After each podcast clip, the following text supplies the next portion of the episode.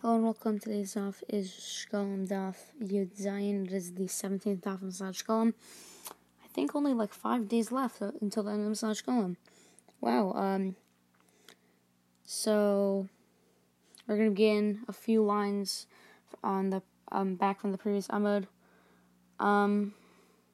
So let's begin. So um we're beginning um, from the previous daf a little um really close to the bottom. Um um, we're, we're beginning with a Mishnah um, song about um, the previous Mishnah before this one mentioned that there um, were 13 of these um, um, um, um, there's these certain things that I don't know really how to explain in English. Um, um,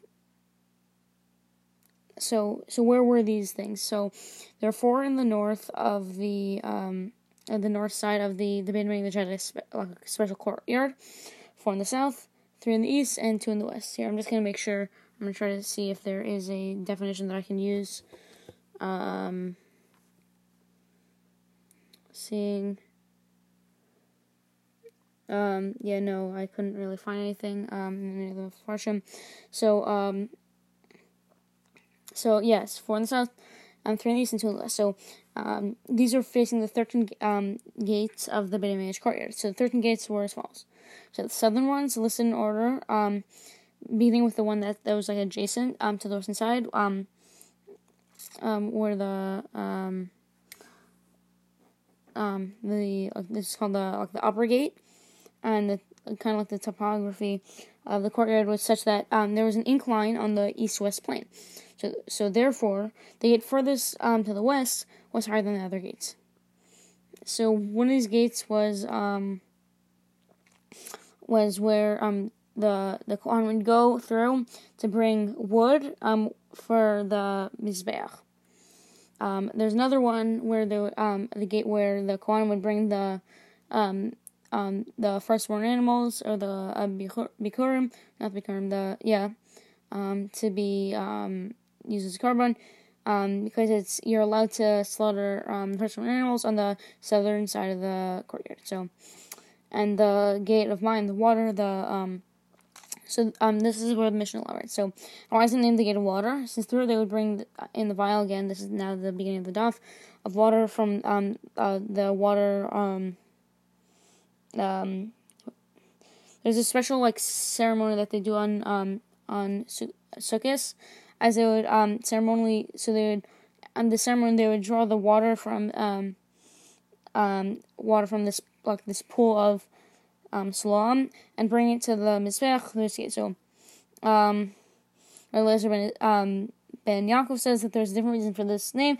It's called the gate of water because um through it that's where the water would um um, would um, go. Um, and the future, the water would um, increase and go out under the um, like the kind of like the the threshold of the room, and the um, oh my gosh. So facing these gates were the ones in the north, list in order from the closest to the west. Yeah, I know this is really confusing, but we have to try to sound it. So, um, um, Sha'ar Yechana, so that's the, the gate of um, Chana, so that's the um, gate of the Karbanot, um, the gate of um, of of um, um, um, this is like called the um, gate of Nashim, the gate of women. So that's where women would enter the courtyard to place hands on the heads of their of of their Karbanot. And Shar Shir, that's the gate of song, where they uh, bring the musical instruments for, for the Leviim, who would um, kind of like um, play these instruments for the courtyard. So Mishnah is it called the um, the gate of um, Ichana? So the reason is that um, the, um that through it um Yechanya um went out into his um like um so um before um Yechanya um was like exiled by Nebuchadnezzar um to Bavel, he came um to take of um like take to leave the Beit like to visit, and he left through this specific gate. So, Mishnah resumes the list with the gates that are in, in the east. So, the gate of of um, Nikor, um, named after Nikor, who brought the doors of the gate from Egypt. Uh, this is in um, Yoma. um, um, okay, the um, and the gate of Nikar had two like um, in English is translated as wickets.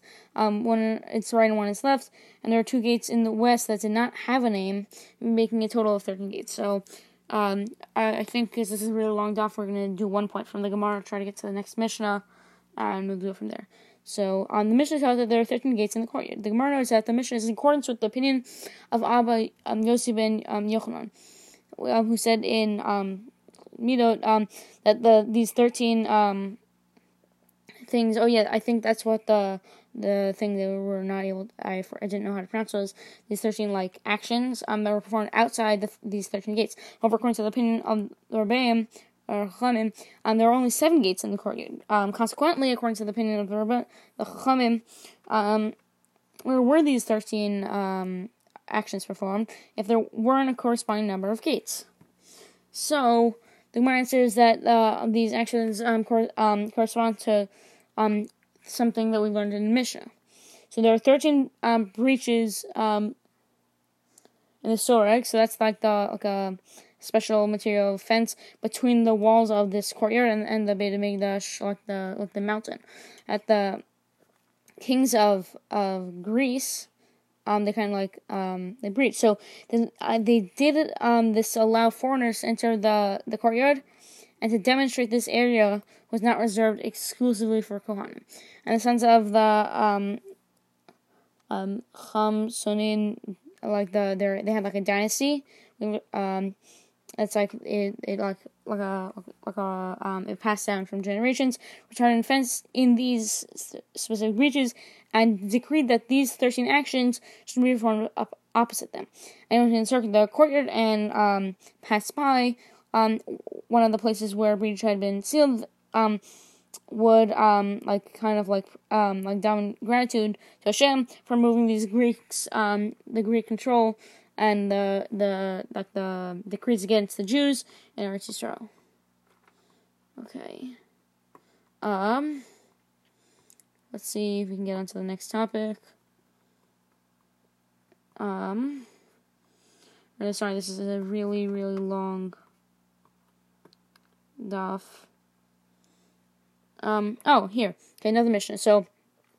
So this Mishnah is um, detailing the exact location and the purpose of these um, the thirteen um, they had specific, like thirteen tablets um, um, that were in the Beit. So um, there were thirteen um, tablets in the Beit. Um, eight of them were made of marble and were located in the the place where they would shecht the um, animals, um, which was like north of the mizbeach where the um the Kohanim would are the uh, um the korban of the most sacred, like the like the holiest types of of animals. So on these tables, uh, they would wash the um like the insides of the um these animals, and the marble was cool and and um preserve the freshness of the meat. Um, there are two tables also on the western side of this of the ramp of the mizbech, um, south of the mizbech. One of marble, one is silver, and on the table of um the like the marble one,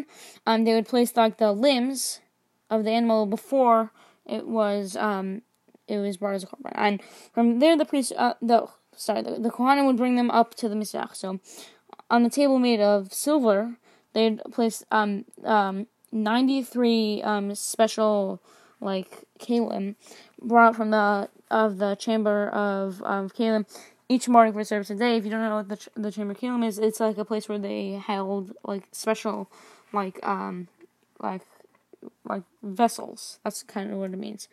Um, or like like um, like um plates and I okay whatever. Um, there are two tables in the um like the the place where you would enter the Beit Um, um, on the inside of the of this entrance hall um, near the opening of the Beit one of marble and one of gold. On the table uh, that they was made of marble, they would put the um, um, the, special um, it's translated as um, oh yeah, lachem hapanim. So um, before before, um, before um, it goes into the actual the um, um, actual part of the Beit Hamikdash after it's baked on on erev Shabbos, and then they would um um place the old lachem panim on the table of gold. Let's exit from the um Beit Hamikdash to, to for it to be divided among the Kohanim. So I'm trying to go really fast here.